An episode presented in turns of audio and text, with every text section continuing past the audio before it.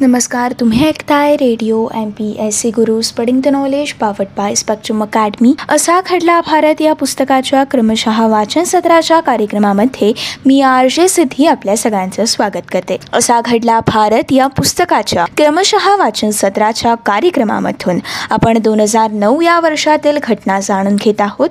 दोन हजार नऊ या वर्षातील आजच्या भागातील आपली घटना आहे. पृथ्वीवरील घडामोडींची प्रतिमा मिळवणारा रिसॅट दोन हा उपग्रह कशा प्रकारे प्रक्षेपित झाला या विषयाची अधिक माहिती. यासोबतच रशियाच्या सहकार्याने अणवस्त्रवाहू अरिहत पाणबुडीची निर्मिती कशा प्रकारे झाली याविषयीची माहिती. चला तर जाणून घेऊयात आजच्या भागातील आपल्या घटना. सर्वात पहिले जाणून घेऊयात पृथ्वीवरील घडामोडींची प्रतिमा मिळवणारा रिसॅट टू हा टेहानी उपग्रह कशा प्रकारे प्रक्षेपित करण्यात आला? मित्रांनो रिसॅट टू अर्थात रडार इमेजिंग सॅटेलाईट दोन हा भारताचा टेहानी उपग्रह वीस एप्रिल रोजी P S L V C A या उपग्रह वाहकाद्वारे सतीश धवन स्पेस सेंटरवरून यशस्वीरित्या प्रक्षेपित करण्यात आला. पूर परिस्थितीत निर्माण झालेली असो किंवा देशाच्या सीमेवरती दहशतवाद्यांचा किंवा शत्रूच्या हालचाली या वाढलेल्या असोत अशा बाबतीत या परिस्थितीवरती नियंत्रण मिळवण्याच्या दृष्टीने कृती करण्यापूर्वी तेथील टेहानी करून निरीक्षण मिळवणं हे अत्यंत गरजेचं असतं. रिसॅट दोनवरील रडारद्वारे संबंधित क्षेत्राच्या प्रतिमा त्वरित मिळवणं साध्य झालं आणि त्यामुळे रिसॅटचं यशस्वी प्रक्षेपण ही अत्यंत महत्त्वाची अशी घटना ठरली. आता जाणून घेऊयात इस्रोला इस्रायलचं सहकार्य. हे या रिसॅट दोनच्या उपग्रहाच्या वेळेस कशाप्रकारे मिळालं होतं? या प्रकल्पाकरिता इस्रायलने सिंथेटिक ॲपचर रडार उपलब्ध करून देऊन मोठं सहकार्य केलं होतं. मात्र बाकी रिसॅट दोनच्या उभारणीचं आणि प्रक्षेपणाचं कार्य हे इस्रोने साध्य केलं होतं. हवामानाची परिस्थिती पृथ्वीवरती कशाही प्रकारची असली तरी देखील या पृथ्वीवरील प्रतिमा मिळवू शकणारी रडार इमेजिंग यंत्रणा हे या उपग्रहावरती बसवलेल्या रडारचं अत्यंत मोठं आणि महत्त्वाचं वैशिष्ट्यच ठरलं. त्यामुळे मोठी वादळं पूर भूस्खलन भूकंप यासारख्या नैसर्गिक परिस्थितींच्या प्रसंगी रिसॅट दोनची सेवा महत्त्वाची ही ठरतेच पण त्याचप्रमाणे शत्रूवरील टेहानीच्या दृष्टीने सुद्धा या उपग्रहाच्या रराड इमेजेस महत्त्वाच्या ठरतात. यासोबतच मुंबईवरील दोन हजार आठमधील सव्वीस अकराच्या हल्ल्यानंतर तत्काळ या उपग्रह प्रक्षेपणाचं कार्य हे मार्गी लावलं गेल्यामुळे सीमा भागातील दहशतवाद्यांच्या हालचालीवरती नियंत्रण मिळवण्याच्या दृष्टीने एक स्पाय उपग्रह म्हणूनच हा उपग्रह सोडला गेला असं देखील म्हटलं जातं.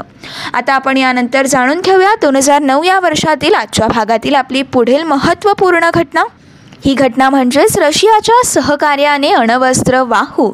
अरिहत पाणबुडीची निर्मिती दोन हजार नऊच्या या वर्षामध्ये कशाप्रकारे साध्य झाली? रिसॅट दोनच्या रशियाच्या सहकार्याने आणि सार्वजनिक आणि खासगी क्षेत्राच्या संयुक्त प्रयत्नांमधून अरिहत या भारताच्या पहिल्या अत्याधुनिक अशा अणवस्त्र वाहू पाणबुडीची निर्मिती दोन हजार नऊच्या वर्षामध्ये साध्य झाली. कारगिल युद्धातील यशाच्या दशकपूर्तीचं औचित्य साधून सव्वीस जुलै दोन हजार नऊ रोजी पंतप्रधान मनमोहन सिंग आणि त्यांची पत्नी गुरुचरण कौर यांच्या हस्ते या आण्विक पाणबुडीचा औपचारिकरित्या उद्घाटन करण्यात आलं.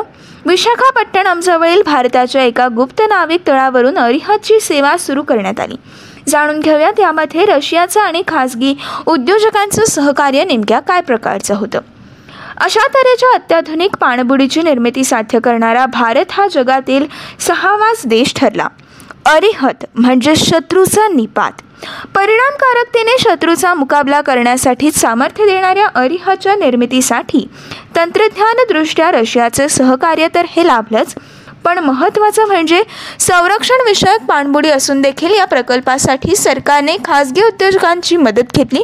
यामध्ये L and T Tata power Walchandnagar industries या उद्योजकांचं अरिहच्या निर्मिती संबंधातील योगदान हे अत्यंत महत्त्वाचं ठरलं.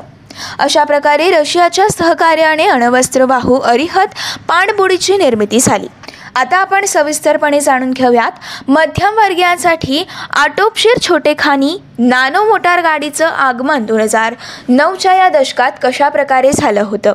तेवीस मार्च दोन हजार नऊ रोजी टाटा मोटर्सने मध्यमवर्गीयांसाठी आटोपशीर अशा छोटेखानी नानो मोटार गाडीच्या विक्रीस सर्वप्रथम दोन हजार नऊच्या या वर्षामध्ये मुंबई येथे सुरुवात केली होती.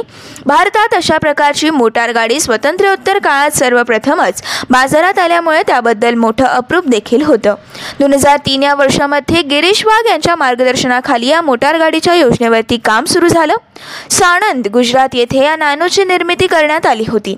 काटकसर साधेपणा आणि पूर्णतः नवीन संशोधनाच्या आधारावरती तसेच स्वस्त भारतीय मनुष्यबळावरती हे अशक्य वाटणारं स्वप्न दोन हजार आठच्या वर्षामध्ये प्रत्यक्षात आलं आणि टाटा मोटर्सने नॅनोची निर्मिती करताना त्याची चाळीस पेटंट्स देखील आपल्या नावावरती केली होती. जगभरात भारतीय तंत्रज्ञानाबद्दल आदर आणि विश्वास वाढवण्यात नॅनोचं योगदान हे महत्त्वाचं ठरलं होतं. अशा प्रकारे दोन हजार नऊच्या या वर्षामध्ये मध्यमवर्गीयांसाठी आटोपशीर छोटे खानी नानो मोटार गाडीचं आगमन झालं. ही होती असा घडला भारत या पुस्तकातील आजच्या भागातील महत्त्वपूर्ण घटना. पुढच्या भागामध्ये आपण दोन हजार नऊ या वर्षातील पुढील घटना जाणून घेणार आहोत. पुढील भागातील आपली घटना आहे. स्लम टॉप मिलिनियरमधील सर्वोत्तम योगदानाकरिता ए आर रहमान यांच्यासह तीन भारतीयांना ऑस्कर पुरस्काराने कशाप्रकारे सन्मानित करण्यात आलं? याविषयीची अधिक माहिती पुढच्या भागामधून जाणून घेणार आहोत. तोपर्यंत ऐकत रहा radio M P S. C. Guru, spreading the knowledge powered by Spectrum Academy.